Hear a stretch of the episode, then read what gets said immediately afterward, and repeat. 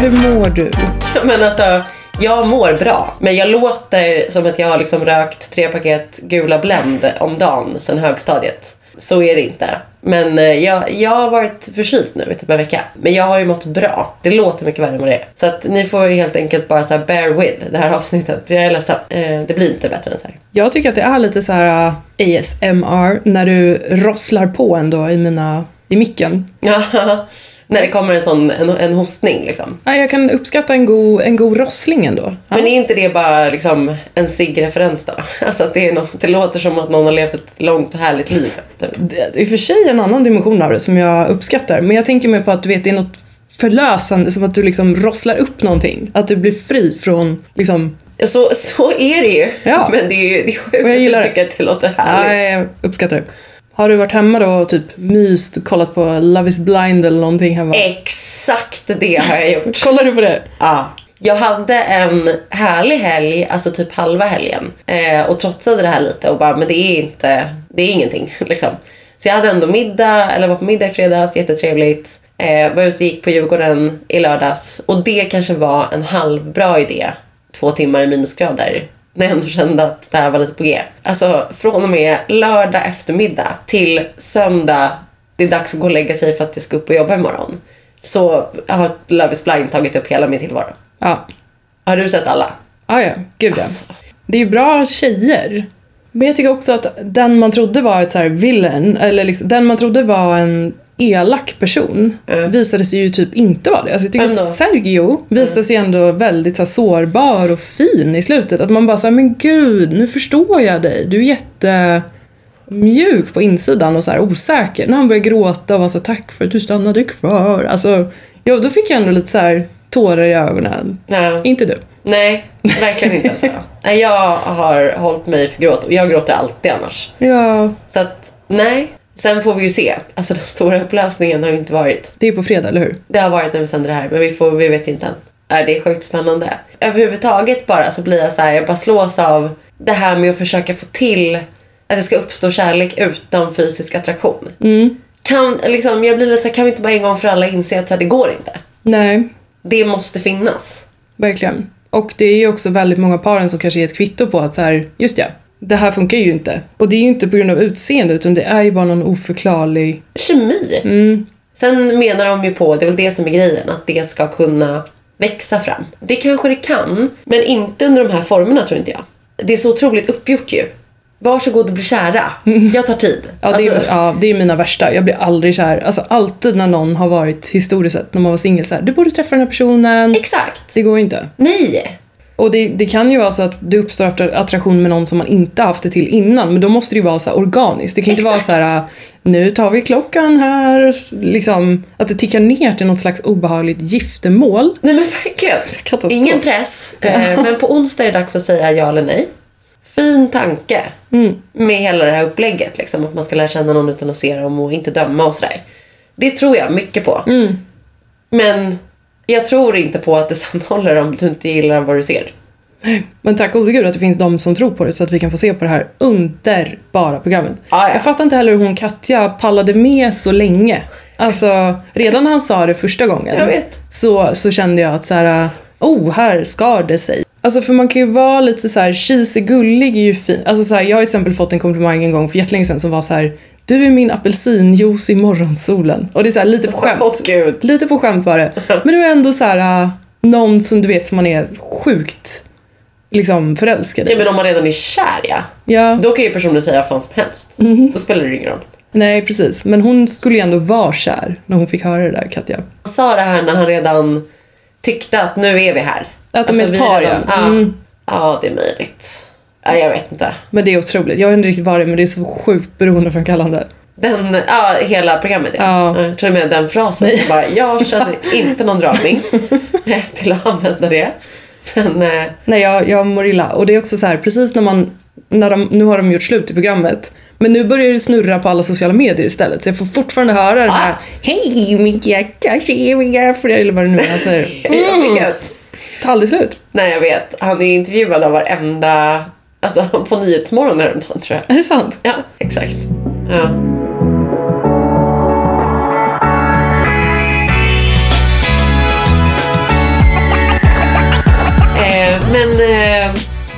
Men hur mår du då?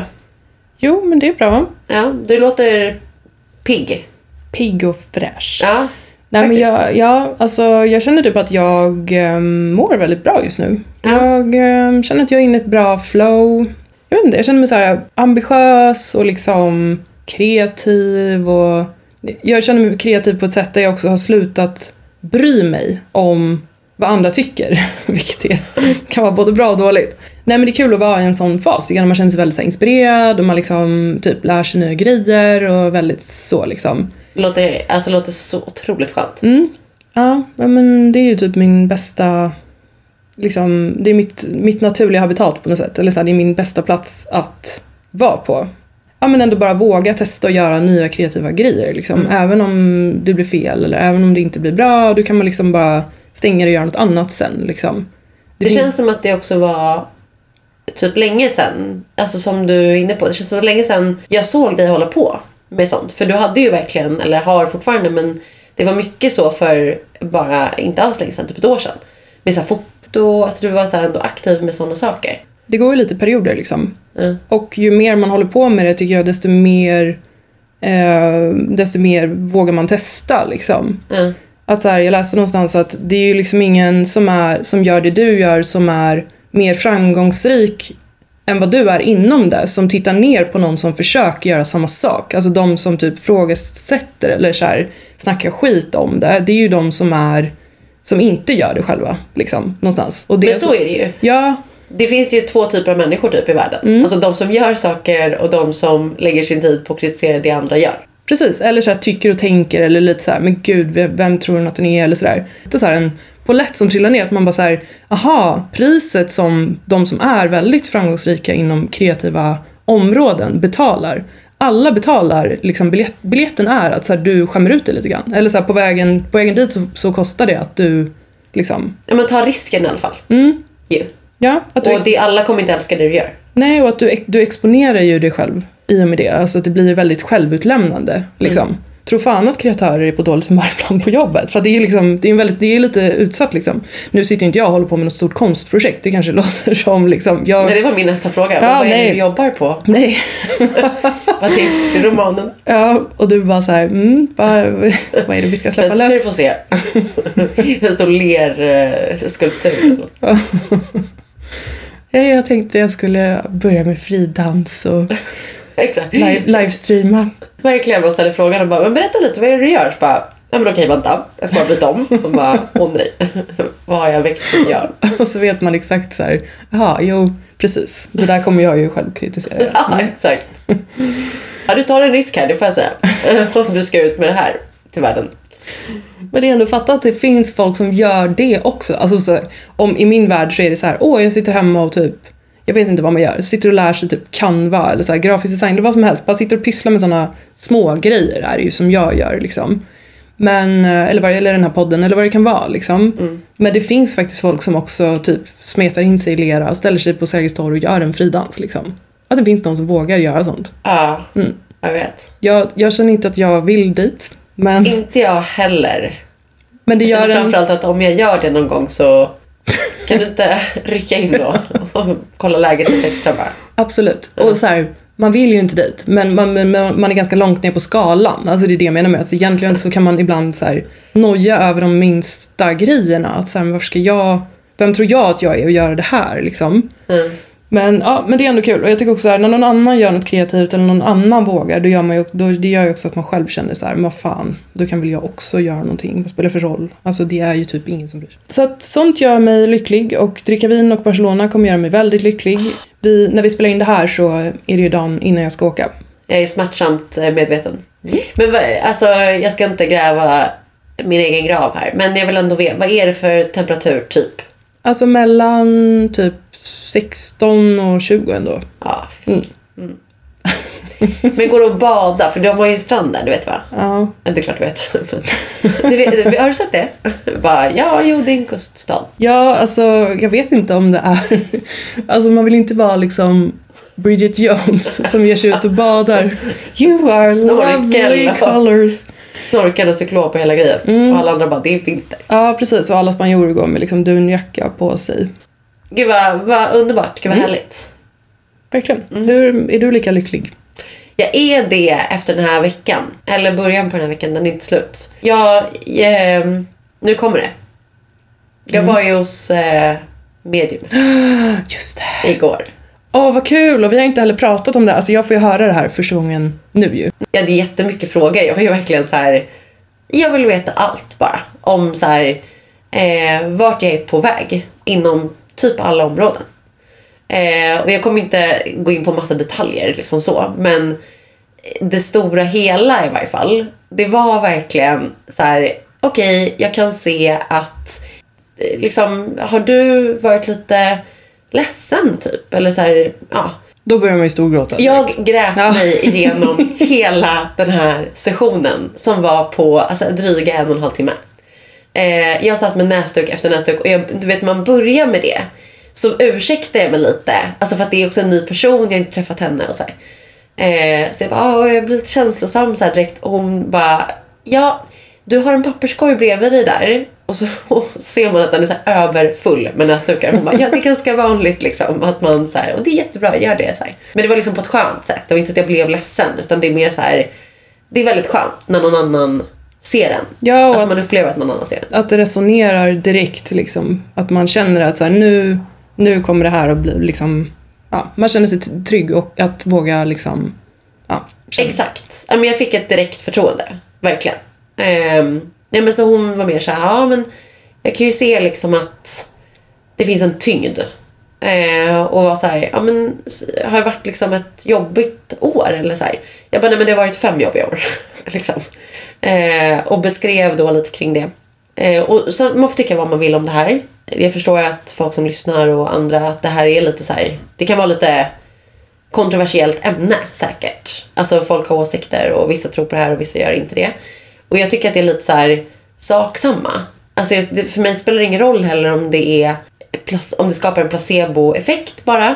Eller om det är så att det hon säger att hon ser och annat. Att det i själva verket bara handlar om att det ger mig lite extra styrka. Liksom att ge mig in på saker. Och så sker saker av den anledningen. För mig är det så här, men det spelar ingen roll. Men hon var ju väldigt inne på då att så här, ja men jag förstår och jag kan se liksom att det är saker som har varit tungt och det har varit jobbigt och så här. Och så var hon så här, men när vi tittar på nuet och det du har framför dig så ser jag liksom bara, jag får bara upp väldigt positiva saker kring det. Och det var, alltså du vet, och jag var lite så här, ja, men jag har ändå känt, som vi har pratat om här också, att inför det här årsskiftet för första gången på, ja men sen årsskiftet 1920, att liksom, ja men nu är det ändå, du vet jag har fått lite kraft av nytt år och så här. Så jag sa det och hon bara, ja men nu händer det grejer, nu är det mycket som händer kring dig liksom. Och då var hon inne på alla områden egentligen, alltså vi pratade relationer. Hon såg tacospanjoren. Nej. Jo. Nej. Eller vad vet jag. Hon såg en person. Exakt. Vad vet du? Jag nämnde lite kring faktiskt det här. Som vi håller på med. Och hon frågade vad du heter. Alltså för att hon var så här, jag behöver se liksom. Jag får rysningar redan. Ja, och hon var bara så här, det här är... Hon bara, jag sa, för vi pratade innan om lite kring så här... ja men jobb eller bara liksom vad man tar sig för och så. Hon bara, jag kan ändå se att någon form av lite större liksom erbjudande typ. Och så när jag nämnde det här, hon bara, ja men det kanske kan vara kopplat till det här då liksom. Hur som helst så var hon bara så här, det enda jag kan säga, för vi pratade mycket om just kreativitet innan och hur jag är som person och lite så här, som jag har pratat om i andra sammanhang också. Men där hon bara var så här, det jag kan säga är så här, och så var hon väldigt så här, hon bara, nej men kör på bara. Alltså gör det här bara. Kör på. Det kommer bli jättebra. Ingen av oss har fått hybris, by the way. Nej. Alltså, det är någon nu som står och hoppar jämfota och bara så här, kan någon dra ner människan på jorden igen. Ingen som lyssnade är kvar.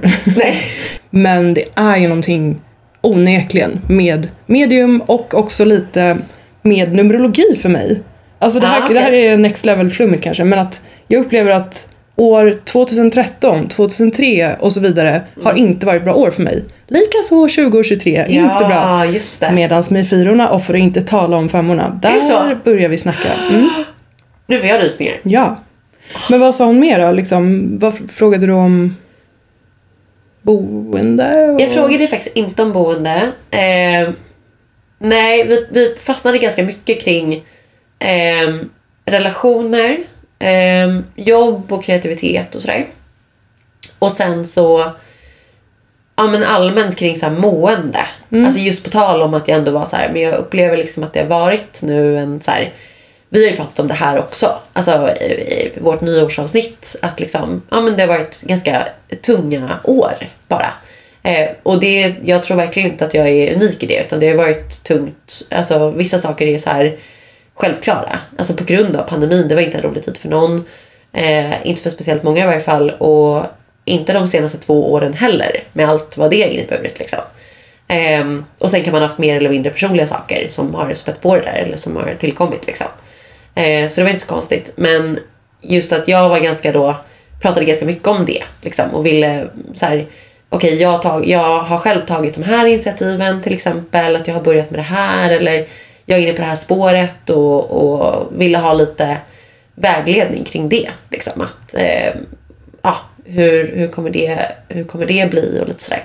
Men jag vill ändå, och vi ska inte prata sönder om det här, men det var summa summarum väldigt, jag gick därifrån och kände så att så här, men jag kan flyga hem. Alltså, otroligt. Ja. Men det är därför man kan unna sig lite hybris, tycker jag. För det är så här, du har haft några tunga år. Jag tycker också att jag har haft det, alltså det har ju, och då, som du säger, det är ju både kollektivt men även privat liksom. Ja. Och därför är det ju så jävla härligt när man känner så här skiftet. Exakt. Mm. Exakt. Ja, men hon sa det att liksom, du får nog lite extra kraft nu som du inte har fått de här tidigare åren. Ja, så att det summan var liksom att allting kommer bli bra. Hon beskrev ändå ganska detaljerat kring sådana saker som, utan att jag nämnde det själv, som jag verkligen sa, det här är jätteviktigt för mig, att det här kommer hända i mitt liv. Kunde hon se något hårigt? Hårigt? En hund? Någonting med päls. Ja. Vi pratade faktiskt inte om det. Va? Nej, vi gjorde inte det. Det var det viktigaste av allt. Nej, inte där. Ja, då. Nej.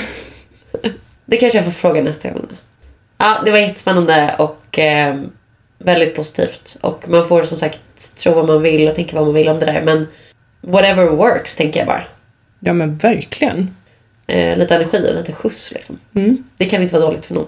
Nej, exakt. Och det är lite samma som vi berättade ju, att vi skulle på den här målworkshopen. Exakt. Du och jag. På Soho House hos någon otrolig så här coach. Och det var väl också lite på... mer liksom som hur man jobbar med verktygen för lite mer i vardagen så här, kring mående och mål och hur man ska liksom styra sina ambitioner på bästa sätt och sådär.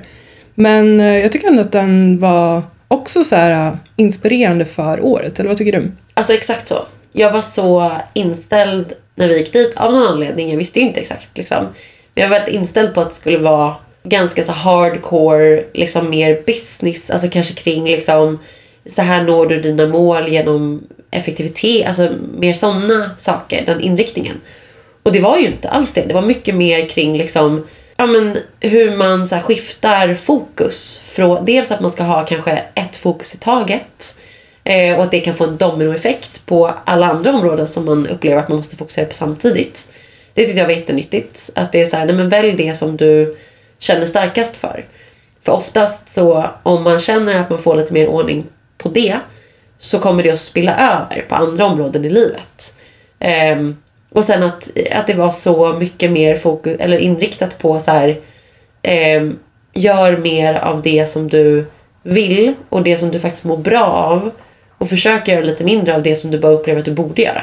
Exakt, mindre måste och mer liksom lust. Ja. Nej, det var väldigt bra alltså. Mm. Jag älskar Soho House för att de har sådana events och grejer också. Det är verkligen inte så här business eller så här lyxmiddagar och mingel, utan det är verkligen så här, ja men kreativitet och saker som är liksom på riktigt. Så ja. Väldigt... ja men precis, det var inte heller så pretentiöst och bara så här det här kunde man ha googlat sig till. Utan det var väldigt innerligt liksom. Mm. Ja, och att alla hälsar på den här. Ja, så mysigt. Ja. Jag älskar det. Men det är väldigt ovan vid det. Ja. Alltså när det sätter sig någon bredvid en sådär. Mm. En främling. Ja. Och liksom direkt typ lutar sig fram och bara, ja men hallå, vi kanske ska hälsa, hej. Ja. Alltså det spontana är ju lite, varför då? Alltså, tills man bara, ja men just det. Här är det ett community, det är inte alls konstigt. Det blir som ett andra hem liksom. Ja. Det är kul att det ska krävas också typ en gated community för att få stockholmarna att säga hej. Jag vet. Det är inte sista gången jag följer med dig dit. Nej, verkligen. Jag inte så mycket. Jag käkade lunch också med en så här, en främling typ som jag träffat på internet. Är det sant? Ja. Vad roligt. Ja, en tjej som så här entreprenörstjej typ som vi bara började snacka lite och sen var vi så här, men vi går och äter lunch där. Alltså, nu ska ni starta en podd. Jag ska. Så att hon kommer ta över här. Hon kommer strax, så vi kan väl bara men du kan packa ihop. Kan väl möta henne i hallen där och lämna över lurarna. Hopp. Roligt.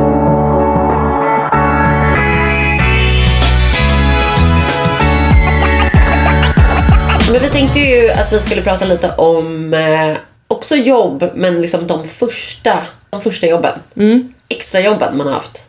Det är ett antal. Ja, inte för mig. Men du har haft ett gäng. Ja. Let's journey back lite grann. Ja, men bara så här, vilka erfarenheter var de första? Vad lärde man sig där? Det kan vara lite kul att höra vad vi gjort kanske. Ja, det är alltid kul att prata om karriärsresor utan att det blir som att att någon ska prata om vad de drömde i natt liksom. Alltså så här att långdraget och trist att lyssna på. Men det är ju jättekul att gå igenom lite så här. Men dels så här, hur tog man sig till det jobbet man har nu? Och liksom, som du säger, så här, vad lärde man sig där? Och hur var det liksom? Vem var man ens då liksom? Nej, verkligen. Nej, för det måste man ändå säga. Man kanske har haft roliga och mindre roliga sådana jobb. Men man har ju verkligen lärt sig någonting. På alla ställen. Det är också kul att vi har som sagt lite så här olika resor ju. Alltså att det blir kul för mig att höra lite mer om dina. För jag har ju haft liksom ett extra jobb. Sen började jag jobba med det jag gör i princip. Och det har ju varit en hel egen resa som vi inte ska prata om idag. Men alltså av utveckling och liksom olika roller och sådär. Men jag har ju inte haft så många liksom. Nej, jag fattar. Vilket var ditt första? Alltså jag har ju jobbat på ett eller annat sätt sedan jag var 14.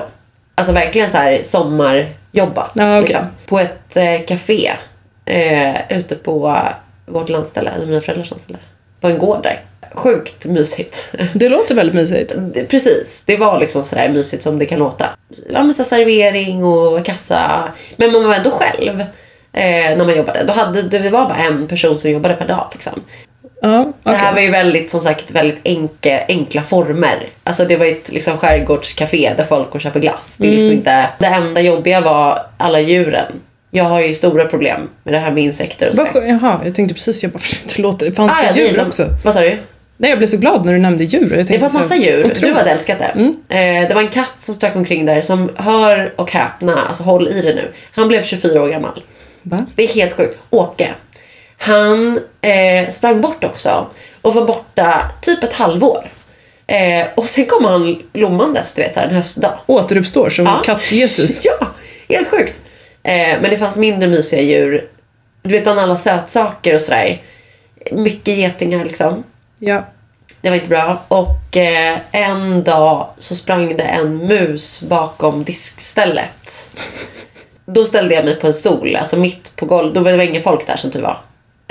Mitt på golvet och ringde mina föräldrar och riktigt och bara, ja, ni måste hjälpa mig. Nej men, jag tycker ändå möss är lite gulliga. Inte ja, men är det inte för att du har sett dem på håll då eller någonting? Alltså du vet, typ på tv liksom. Jo, men när du säger att det är ute på, jag spenderade också mycket somrar i skärgården, eller gör, och då är det de här små sorkarna som jag tänker på, du vet, skärgårdssorkar. De är ju skitstora. Ja.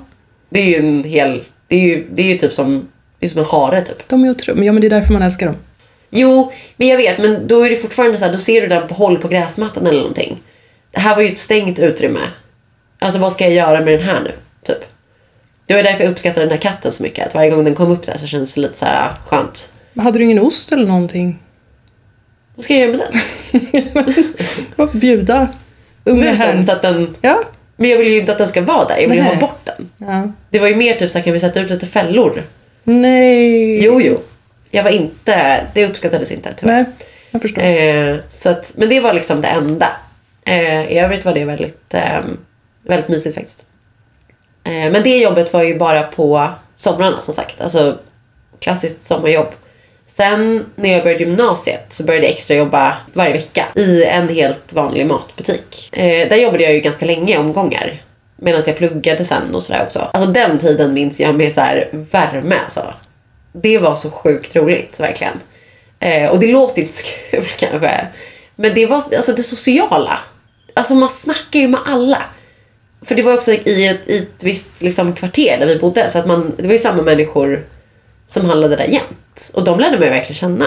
Du kunde ju också som partytrick rabbla alla såna här grönsaksnummer och grejer. Vilket otroligt partytrick också. Ja, världens tråkigaste fester. Verkligen. Gjorde jag det här ofta? Eller? Vi var så här, nerd alert. Ja, men det är det jag menar. Man bara, okej. Men det finns vissa av de där som fortfarande sitter i. Mm. Ja, men jag träffade ju två ändå, typ i alla fall. Två av mina relationer härstammar lite grann från den butiken. Ja, men den ena jobbade jag med. Så vi träffades ju för att vi jobbade ihop. Och den andra personen var ju någon som handlade där. Ja, han med Hermes-armbandet. Nej, det var en annan. Det är en tredje? Ja. Okej. Mm. Vi var aldrig ihop. Nej, det är sant. Men precis. Ja. Du, det rasade in. Det såg killar på kö där till dig. Nej, men det var ett väldigt, socialt jobb. Mm. Jag hör det. Jo, då kunde man ju träffa folk där som man känner igen då uppenbarligen för att man ses ofta. Alltså om jag jobbar flera dagar i veckan och de handlar varje dag, då ses man ju mycket. Jo. Och sen så stöter man på varandra i något annat sammanhang. Prata då. Under gymnasiet så vi bodde ju granne med McDonalds. Och låg ju bredvid vår gymnasieskola. Till slut, ibland när man såg McDonalds personal på stan, då hejade ju de. Mm. Det är inte bra. Det är som när man kliver in på Systembolaget och de blir såhär, hallå. Tjena! Det vanliga. Alltså då vet man, det är inte bra. Men hur gick det från jobb till romans då? Nej, men vi satt ihop i ett annat sammanhang helt enkelt. Ja, okej. Ett annat socialt sammanhang med gemensamma kompisar. Och var lite såhär, vänta, för jag känner igen dig. Så var det inte så mycket med det liksom. Det var ju bara ett sätt att så här, börja prata typ. Ja. För att man känner igen varandra. Och den andra personen var ju lite mer uppvaktande på plats så att säga. Mm. Hur då? Nej, han lämnade över sitt nummer lite casual bara. De andra som jag jobbade med kallade honom för Stålmannen. Varför det? Han såg ut så. Wow. Ja. I sin liksom framtoning lite grann. Ja. Han hade inte kroppstrumpa och... Men en mantel? Nej. Som tur är. Herregud. Det hade ändå uppskattat. Ja. Nej, men det var otroligt. Alltså det var ju verkligen på tal om så här, också service mind liksom. Man lär sig sjukt mycket bara att ta människor. Gud ja. På ett sånt jobb. Det tror jag har lärt mig jättemycket av. Men fortfarande med mig liksom. Jag måste ändå fråga när vi pratar mataffär. Käkade ni godis ur hyllan? Nej. Bara för att ni var filmade? Var vi? Jag antar att det filmas. Ja, det kanske det gör. Men jag tror inte att det var på ett sånt sätt så att butikschefen sitter och tittar igenom alla band. För att se om det är någon som tar en godis. Också ännu värre. Jag har filmat materialet här och du ska lämna tillbaka. Jag gick igenom gårdagens band. Det hade väl varit så här, åh gud, sover du aldrig? Det är stelt. Ja, nej. Absolut inte. Nej. Men det, alltså vet man, om man ser andra och vilka det är som går och gräver i de där lådorna, då vill du inte göra det heller. Jaha, det vill jag inte veta mer om. Nej, det är det jag menar. Men på det temat vill jag i och för sig veta, brukade ni någonsin rengöra den här, vad heter den? Den här benet, höll jag på att säga. Den här kassapinnen, vad heter de? Jaha, de här som man lägger mellan personer. Den rengörs inte. Nej. Vad kul. Inte av mig i varje fall. Nej. Toppen, då ska vi undvika dem. Men vilken rolig liten värld att leva i, typ en ICA-reklam. Ja, liksom. Så var det där några år. Mm. Det var faktiskt, jag minns det med värme alltså. Vilken var din favoritarbetsuppgift? Jag älskade att sitta i kassan. Ja, och det var typ det. Lukrativt. Så att, det kan man förstå. Nej, men det var väldigt kul. Jag tycker ju om det där. Alltså så här, få snacka med folk liksom. Mm. Men du, jag vet att du också hade extra jobb när vi gick på gymnasiet. Mm, precis. Under samma tid liksom. Under samma tid hade jag också ett extra jobb. Eller så här, mitt första jobb hade jag ju från att jag var 17. Och det är ju också det enda jobbet jag haft som inte är inom reklambranschen som jag har varit i sedan jag var 21, 20. Det är också, det är väldigt speciellt alltså. Men mitt första jobb var ju på ett liksom lite lyxigare äldreboende. Alltså de hade ju pool och typ så här, tennis. Som ett spa. Ja, lite ett seniorspa typ. Med väldigt bra mat. Som låg nära där jag bodde och jag fick ju det för att min bästa kompis, liksom barndomsbästis, hade fått jobb där. Och hon var så här, nu är det dags liksom. Ja. Eller det var väl att hennes föräldrar var så här, nu är det dags att skaffa ett jobb. Eftersom att du är 17 år liksom. Mm. Och då kom ju hon i sin tur då till mig, nu är det dags. Men så att vi började ju där tillsammans i köket, alltså restaurangen. De hade ju liksom en, det var ju inte bara att det värms på någon gryta liksom, utan det var ju verkligen en så här, ja men en typ en riktig restaurang liksom. Ni lagade mat? Ja, inte just vi, men det fanns. Vad gjorde ni i köket då? Alltså det fanns ju kockar som lagade mat, men sen är det ju allt det andra. Du ska ju duka och du ska göra, de hade en hel salladsbuffé och sen så men preppa för middagen. Det var ju liksom vår dagsuppgift att servera middag. Och ibland kunde det vara så här, 3 rätters var det ju på söndagar och var det Nobel, då var det ju liksom en hel förra årets Nobelmeny som de lagade. Ja, men jag säger det, det var super lyxigt. De levde ju gott. Alltså det var också lite ganska många yngre äldre om man säger så, alltså att det krökades på, alltså det var ju liksom det dracks vin och de hade ju, alltså de festade ju liksom, det var ju som en alltså ett kollo fast finklätt kollo typ, så att mitt jobb var väl liksom serveringspersonal typ, eller liksom hjälpa till i köket så. Och det var ju lite, det var ju en omställning liksom, alltså den personen jag var när jag klev in där var ju verkligen så här, som sagt, inte jobbat så mycket innan, haft det bra liksom, alltså lite bortskämd liksom. Lite för bra kanske. Ja, jo.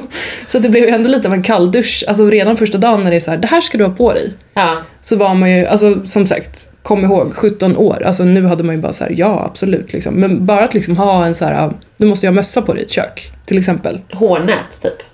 Ja, precis. Inte hårnät, men ändå en täckande mössa liksom. Och men arbetskläder, skor, sådana här arbetsskor och liksom så här. Så att första dagen var ju verkligen att man bara, va? Men disk, alltså du vet, det är stopp. Ska jag? Ja, typ. Alltså så här, jag tror att jag ändå var, att jag inte visade så mycket, men inombords var man ju bara så här, vad i helvete är som pågår här liksom? Hur hamnar jag här? Ja, men att det är så här, ja, det är stopp i, du får ju stå och diska liksom alla, det är diskmaskin för alla tallrikarna, men du måste ju stå och skölja av och packa in disken och sen ställa in, alltså liksom, är det stopp i det avloppet av mat, det är bara ner med handen. Det är upp till dig att läsa. Ja. Och sen kan det ju också vara, som man jobbar med människor så, och äldre, då kan det ju vara att det också, det kunde ju hända saker, att man står där ute i restaurangen själv eller något och någon ramlar. Men oftast var det ju väldigt kul och liksom, vi hade ju också så här, liten community där i köket. Alltså det är ju, jobbar man i ett kök var som helst så är det ju en viss, det är ganska hård jargong liksom, och man kommer nära folk, det var också mycket folk i ens egna ålder. Jag hade ju också någon liten romans där. Jaha ja. Som var i köket? Ja, som var ett år yngre typ också. Så extra jobbare. Jo. Det var ju ändå lite spektakulärt när vi gick gymnasiet. Ja, men han var ju ett år yngre, så han var samma som jag, extra jobbs. Jo, jag vet, men bara att någon var ett år yngre. Mm. Ja, det är sant. Om man var 17 och att den personen var 16 var ju så här, bah. Ja, det här var något år senare i och för sig, men det blev ju heller ingen superromans av det, just på grund av den anledningen att det var så här, eller ja, men lite för pojkigt. Vet jag vem det här är? Ja. Mark. Han har ett extraordinärt namn. Ja. Jag tänkte på den. Okej. Mm. Ja. Just det. Ja, men man hade liksom, blev vi väldigt tajt med många av dem som jobbade där. Så man jobbar ju liksom litet gäng ofta. Och framförallt en liksom, jag hade ju en så här bästa killkompis på jobbet där som vi kallar honom för Flin. Döpta efter den här i Lejonkungen. Hyenan. Jaha. Ja, som en liten diss. Ja, du får googla sen. Ja. Men ja, så att en rolig tid. Men jag höll ju på att bli tokig, alltså i slutet. Jag klarar inte av det här att så här, 3:00 händer det här, 5:00 kan vi göra det här. Alltså du vet, det är för repetitivt. Det är väldigt stämpelklocka, ja. Ja, måndag liksom. Hela veckan. Alltså varje dag är exakt likadan. Och det är också samma gäster, eftersom att det är ju bara de boende som äter där. Ja, det är klart. Så de kommer ner och ställer samma frågor varje dag. Och, så att det var ju väldigt, jag höll på att bli tokig. Alltså jag kommer ihåg att jag på något utvecklingssamtal, man ska ju försöka framhäva sina bra egenskaper, började jag typ gråta och bara så här, jag orkar inte mer. Jag såg inte ut, hur kan varje dag vara likadan? Och min chef bara, Men hon var ju så här, men vi gillar ju det. Alltså så här, jobbar man här, då ska man ju tycka om det liksom. Och det där är ju verkligen alltså, 2 eller fler läger kring det där. Med liksom hur en arbetsdag ser ut och så här vanor och så. Och det finns ju verkligen fördelar och nackdelar med det. Jag kan ändå se att det, alltså, jag har ändå tänkt om tankarna också, att gud vad skönt på ett sätt att det är så. Att man vet exakt liksom, och du vet vilka tider, och du lämnar också jobbet fullständigt när du går därifrån. Mm. För du har inte möjlighet att ta med dig hem, även om du, alltså man kanske kan grubbla på saker, men det är ändå uppsatt på ett sånt sätt att du jobbar när du är där och inte sen och sådär. Verkligen. Mm. Och det är som vi var inne på där för ett tag sedan, så får man ju ut mycket av att så här, människorna, och det är ju mycket som händer där, att man lär sig hur man tar folk, och jag använder fortfarande jättemycket av det jag lärde mig där i min projektledning eller i mitt dagliga jobb. Ja. Det visste man ju inte då. Nej. Men i efterhand så har man förstått att så här, ja just det, nu har jag verkligen nytta av de här grejerna. Ja, ta ansvar, stå upp för sig själv. Ja. Alltså man träffar också mycket andra typer av människor, kollegor som är kanske äldre och har en viss, att liksom lära sig att så här, säga ifrån. Ja. Du vet. Ja. Mm. Ja, men jag är ändå jättetacksam för jobbet. Jag hade nog kunnat jobba kvar väldigt mycket längre om det inte var så att jag har ju haft drömmen om att jobba med reklam sedan jag var 14. Liksom. Mm. Så att för mig var det också så väldigt, jag hade ju en väldigt tydlig plan. Så att det var ju mycket det som gjorde att jag också var så trött på det i slutet. Att jag hade ju något annat som väntade. Men du har ju typ haft ännu fler jobb, eller hur? Ah, ja. Alltså, så här, hur många har du haft? Det är helt sjukt, hur har du hunnit allt? Ja, men sen har jag jobbat i en klädbutik. En välkänd kedja. Det var inte bara kul. Det var en väldigt speciell kultur alltså. Det var så mycket favoriseringar liksom, bland chefer och sådär. Det var speciellt. Man kan ju också, jag vet ju vilken butikskedja det här är, men jag tycker också att man kan även idag, långt senare när man går in där, så ser man att det är så här som små vålnader som Om man frågar någonting så får man ett svar som är liksom Ior Deluxe. Man blir verkligen så här, här har vi valt glädjen, ser jag. Det är liksom en viss... Verkligen. Mordor. Nej, men jag gick ner 10 kilo när jag var där. Shit. Mm. Nej, men det var inte av ett humör, utan det var av fysisk aktivitet. Alltså man rörde sig hela tiden. För att det var så mycket att göra. Man sprang upp och ner hela dagen liksom. Men nu ska jag vara jättedryg. Vad finns det att göra? Alltså man kör runt den där hästen med provkläder. Jo, alltså nej, men upp och ner från lager till butik. Du springer mellan liksom provrum och olika. Du tar upp, fyller på sånt som har sålt slut. Du plockar saker från golvet. Alltså, tro mig. Mm. Jag var svettig alltså, efter varje arbetspass. Det är därför de är på så dåligt humör. Det kan ju vara det. Wow. Det kan i alla fall, det kan spela in. För det låter ju jobbigt liksom. Slitigt, ja. Mm. Ja, det var oerhört slitigt, verkligen. Men det var ju också nyttigt, såklart. Ja. Men det var också ganska skönt när det var över liksom. Är det jobbet där kunder har varit argast? Du har behövt hantera ilska mest. Det skulle jag inte säga. Inte mer än i något annat servicesammanhang så. Nej, okej. Faktiskt. För det var ju också en erfarenhet man fick lära sig, eller får lära sig på den typen av jobb. Så hantera någon som är väldigt, väldigt arg. Ja, exakt. Det är ju en specialare alltså. Verkligen. Men det är ju supernyttigt. Mm. Alltså överhuvudtaget att bara så här, nej men du arbetar här, och oavsett så här, vem som har gjort fel eller vad det är som har blivit fel i den här situationen, så måste du ta ansvar för och representera typ företaget nu. För just nu är det du som pratar med kund. Man förstår ju verkligen folk, för då håller man sig ju helt lugn, och sen så är man liksom kortfattad och försöker hjälpa till. Det är ju så man förhåller sig till situationen. Mm. Och jag kan verkligen förstå folk som är, när man själv kommer in i en butik och är så här, nej men då går jag väl till er konkurrent då. Och de är så här, whatever. Alltså, man kan verkligen, man förstår dem så mycket när man jobbat med. Jag tycker man också märker på folk runt omkring sig vilka som har jobbat med service själva och fattar. Och vilka som inte har det. Absolut. Mm. Ja, det är sant. Verkligen. Det kan man när man är på restaurang eller så här, att man har en förståelse på ett annat sätt. Mm. Oh ja. Det är som Sigge berättar i deras podd. När han jobbade på McDonalds länge. Mm. Just det där att det kom in och bara, då går jag till Burger King. Han bara, okej. Men sista i ordningen innan typ mitt första riktiga jobb då. Eller som ändå hade lite mer ekonomiinriktning. Som jag började på när jag pluggade på universitetet. Där, bara för att så här gammal referens, den här människan med kontor nära postfacken jobbade. Just det. Ja, just att jobba, då jobbade jag ju som ekonomiassistent på liksom deltid då.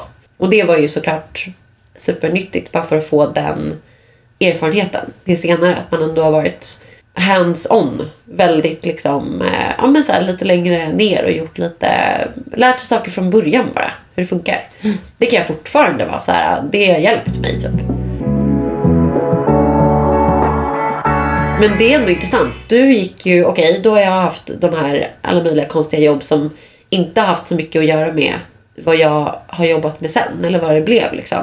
Men du gick ju då direkt från äldreboendet typ, till starta din karriär, så 20 år gammal. Mm. Hur gjorde du ens det? Alltså vart hamnade du då? Det var helt oundvikligt för mig att inte hamna där, eftersom att allt jag levde för och gjorde ledde mig ju i den riktningen. Vilket är helt absurt. Så jag vet inte varför. Vem har som dröm att så här, jobba i reklambranschen? Det tror jag många har. Okay, jo, kanske att det är ett poppis yrke så, men det är ändå så orimligt. Det är som man hade kunnat göra något vettigt av livet. Men jag gick ju en kurs liksom, på Bergs och fick ju det jobbet via min lärare där. Ah. Vilket var ju osannolikt flyt. Men det är ju också så, återigen då, om du vill någonting så pass mycket så sitter du ju hemma och läser på, försöker liksom hitta vägen dit, prata med folk om det, går på, ja men du vet. Så det blev ju biljetten in och allt du behöver är ju en biljett in egentligen. Men vad gjorde du då? Vad var så här första jobbet? Copywriter. Och jag inte... Då skriver man. Ah. Man är alltså kreatör, man hittar på idéer och koncept och skriver text. Jobbar ofta i par då med en art director som är lite mer färg och, eller liksom, som är mer åt formgivningen och så. Mm. Men jag var ju också jättejunior. Alltså jag fattade ju inte själv vid den här tidpunkten hur junior jag var. Nu kan jag ju se med vuxna ögon på den situationen ur väldigt många olika aspekter och vara så här, oj, man förstår inte hur man uppfattas utifrån. Alltså att så här, folk ser ju att man är ung och liksom att det är första jobbet. Men själv tänker man ju lite så här, I got this. Fast liksom. Inte det är lite av en superkraft? Alltså det är ju meningen att du inte ska... Jo, tack och gud. Ja, jag menar det. Verkligen. Men det är också... Men man gillar ju när man får en chans. Att så här, någon släpper in en, någon ger liksom unga personer en chans. Det är ju liksom väldigt värdefullt. Så att jag fick ju lära mig i princip allt. Alltså så här, absolut att jag hade gått den här kursen liksom, och pluggat lite och sådär. Men det är ju ett yrke som du lär dig genom att göra det, så är det ju bara liksom. Mm. Och också lite så här, antingen har du det eller så har du inte liksom. Mm. Jag hade väl det i och för sig lite ish, alltså så här, jag kan skriva, jag är en kreativ person, men att jobba med det kan, ibland ska du inte jobba med ditt största intresse liksom. Nej, just det. Så att det blev ju att jag bytte bana och blev mer liksom, ja, blev projektledare istället. Ja, herregud, fy fan vad liten man var alltså. Jag vet. Sjukt. Kände inte du också så på dina första liksom, vuxenjobb att man är så här, oj? Ja, men i och med att det var en annan typ av resa för mig ju. Mm. Så var ju inte jag var ju inte liten längre. Alltså när jag väl började mitt så här riktiga, alltså första riktiga jobb. Då var jag ju ändå äldre istället. Men jag tänker liksom innan dess, alltså att du ändå fick ju ta mycket ansvar i mataffären och sådär. Ja, du menar så. Mm. Nej, inte riktigt, för det var ändå många andra i samma ålder. Just det. Lite det. Att då kändes det ändå som ett naturligt sammanhang. För att alla var sådär. Mm. Och det var så... Även om det är såhär, ja det är fortfarande ett jobb och du måste göra ditt jobb och sådär. Men det var så pass uppenbart sammanhang liksom... det var ju inte som att gå till jobbet idag. Nej. Om man säger så. Det var ändå ett annat upplägg liksom. Men vad skulle du ge för bäst? Även om du var lite äldre så är man fortfarande... hyfsat ny inför första erfarenheten av ett så här corporate-jobb. Mm. Alltså vad skulle du säga är dina bästa tips till någon som kliver in i den situationen oavsett ålder liksom? På sitt första riktiga? Ja, på ett, liksom, ett corporate, ett kontorsjobb. Liksom. Första riktiga så här, jobbet inom ens karriär som man har valt. Just det. Alltså det som dyker upp först för mig är ju, är man ny så är man ny. Och är det typ bland de första jobben man har, då kan man inte så mycket. Alltså det säger sig självt. Du kommer behöva ställa 250 frågor liksom. Och att så här, gör det verkligen. Det behöver inte handla om att man ska vara så här, jag har inte koll på någonting. Men man måste flagga för när man inte förstår någonting. Man kan göra det på ett positivt sätt också. Det är alltid positivt att framstå som så här, jag är nyfiken, jag vill lära mig mer av det här. Men där är det ju så här, det blir ju tvärtom konstigt om man inte flaggar för att hörni, frågor bara, det här, vad betyder det? Eller hur gör man det här? Och så här. Så det är verkligen ett tips att så här, var nyfiken, ställ alla frågor du behöver. Desto tidigare, desto bättre. Inte tro då att de som anställt dig inte vet att du inte kan. Exakt. Liksom. De har ju koll på det eftersom de själva jobbar med det här och förstår exakt vad du kommer kunna och inte. Exakt. Så det är det ena. Och sen är det väl bara att så här, ja, men lite som vi var inne på typ i intervjuavsnittet. Att så här, glöm inte bort att känna efter själv. Det känns som att är man på de där första jobben så det kanske är så man är så inne på att man ska göra bra ifrån sig och att man vill att andra ska ha en uppfattning om en själv som att man presterar bra och sådär. Och det är ju positivt. Det behöver man ju inte släppa, men glöm inte bort att känna efter så här, tycker jag att det är kul? Alltså får jag ut det som jag hade tänkt? För det är ju lite precis i början du kanske haft en tanke om vad du vill göra liksom, när du blir stor. Men när man kommer dit så det är ju då man märker om du kan ju omöjligt veta innan. Du kommer ju märka när du är där om det var som du trodde och det är verkligen det du vill. Så känn efter och ja, byt bana om det inte blev som det var tänkt. Och det är faktiskt inte helt självklart. Alltså för då kan man ju tycka så här, ja men det är klart det är ju det. Men så här, jag tyckte inte alltid att jag gjorde det. Nej. Eller liksom yngre ålder eller på de första jobben. Att man, den poletten kunde trilla ner ganska sent. Och så kanske det är ibland då. Mm. Att det behöver få ta lite tid, så kan det ju vara. Mm. Men om, men bara så här reflektera lite över det. Så man inte glömmer bort den grejen. Mm. Själv då? Vad skulle du säga? Till ditt 21-åriga jag som kliver in på en reklambyrå. En grej som är, det är ju en ganska liten grej, men ändå viktig på något sätt, är hur man formulerar sig i mejl. Det behöver inte vara bara mejl, det kan också vara när man pratar med en stakeholder som har begränsat med tid. Lär dig tidigt hur du ska kommunicera med den personen. Var generellt sett kortfattad i mejl, även om du har mycket att säga. Håll dig kort. Skriv i bullet points när du pratar med en chef. Var tydlig, så här, det här har hänt, det här är mitt förslag på lösning, OK, frågetecken, typ.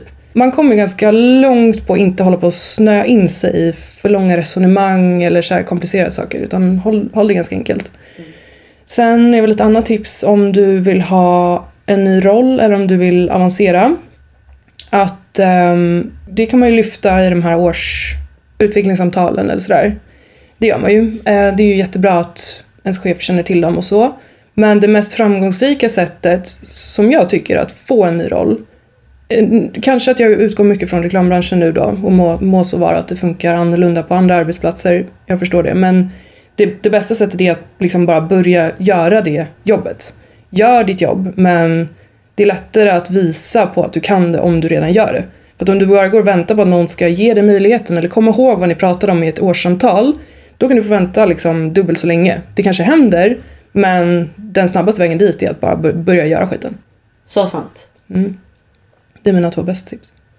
Nu är det bara att gå ut och göra karriär. Ja, det är ju också kul. Det är ju kul att allt inte händer på en gång. Allt har ju verkligen sin... Ja, exakt. Så liksom... Och vissa saker kanske måste få ta tid också. Mm. Alltså att det är lite så här, det är därför vi kan säga de här sakerna nu. För att, alltså vissa saker måste man väl bara gå igenom också. Ja. För att landa i om det var rätt eller inte. Alltså, verkligen. Mm. Och också så här, de man jobbar med, man är ju aldrig färdiglärd. Alltså så här, på sitt första jobb kan man ju tänka så här, den där personen är liksom klar. Men jag vet inte, man är ju aldrig klar liksom. Nej, jag vet. Hemska tanke. Den tröttsamma insikten att det tar aldrig slut. Exakt. Jaha. Ja, det här är ju by på. Far den längsta podden vi har gjort. Så här långt. Jag är inte redo att lägga på. Nej, men herregud. Nej, men varsågod, fortsätt. Hör du något mer litet ämne? Scenen är din. Ja. Jag har faktiskt förberett ett litet kreativt nummer. Ja, exakt. Det är nu. Jag ska bara hämta leran. Nu kommer fridansa. Hela. Det är min mardröm att någon ska... Jag träffade en kille en gång, eller dejtade en kille en gång som var så här: jag har en grej till dig. Och jag bara, jaha, okej. Han bara, här. Så tar han fram ett par hörlurar. Han har skrivit en låt. Nej! Mm. Det hade han inte. Han tittar mig i ögonen samtidigt som vi ska lyssna på låtjäveln. Åh, herregud. Ja, men okej. En liten humble brag. Men roligt ändå. Det fick mig att tänka, jag påminner om det. Jag tror att det var lite på skämt. Alltså så här, det var lite på skoj. Det var inte... massa kärleksförklaringar. Nej, men ändå så passat han liksom, och menade allvar med. Och... ja, det var ju en låt om mig liksom. Vi brukar alltid ha så mysigt litet eftersnack. Ja, är tömt allt. Säg något mysigt. Exakt, säg något kul då. Ja, om du kan hosta lite i luren. Tack. Sure. Det var det eftersnacket du blev. Det var det. Ja. Men jag i och för sig, jag tänkte säga så jag ska bli frisk, men jag känner mig frisk. Det är det som är så frustrerande. Jag hör ju hur det här låter. Alltså, håller krampaktigt. Ja, men exakt. Låter som en människa i förnekelse. Att så här, nej, typ. Verkligen så här, Monica är vänner och bara så här, gå och lägg dig, typ. Alltså, drick vätska. Men det är inte så. Men jag vet inte vad jag ska göra mer. Alltså, jag får köra någon så här ångbad eller någonting. För att blåsa ur skiten. Men gillar du att basta? Älskar att basta. Med passion hatar jag basta. Aha, jag är tvärtom. Mm. Det är det värsta jag vet. Vad är det du tycker är så kul? Alltså så jävla kul är det kanske inte. Men det är framförallt väldigt nyttigt. Det känns som att jag gör någonting som är så här bra för kroppen. Alltså man svettas ut en massa skit. Och det är jättebra för hyn. Man får ett glow. Den här årstiden är det underbart. För att det är typ det enda sättet för mig att bli så här varm. Alltså in i benet. Men jag hatar ju allt det där. Jag hatar att svettas, jag hatar att bli varm in i benet. Alltså så här, jag vill inte vara instängd med andra och framförallt sitta med andra nakna människor. Nej, alltså, men det håller jag med om. Absolut inte.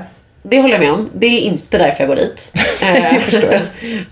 Så, jag vill ändå ha det sagt för protokollet. Men nej, jag vet, det är inte bra, men alltså det är inte alltid det är proppfullt med folk där inne liksom. Men bara att det finns en enda människa där är ju jättestilt. Ja, men det här sker ofta efter jag har tränat. Det är på gymmet där. Och då är man så uppe i något annat. Alltså man är så jävla trött också. Det är inte som att man kommer från liksom som att sätta sig bredvid någon på bussen. Jo, alltså, de är där och de är nakna. Det är som en mardröm för mig. Instängd i ett rum med en så här naken man. Alltså så här... man?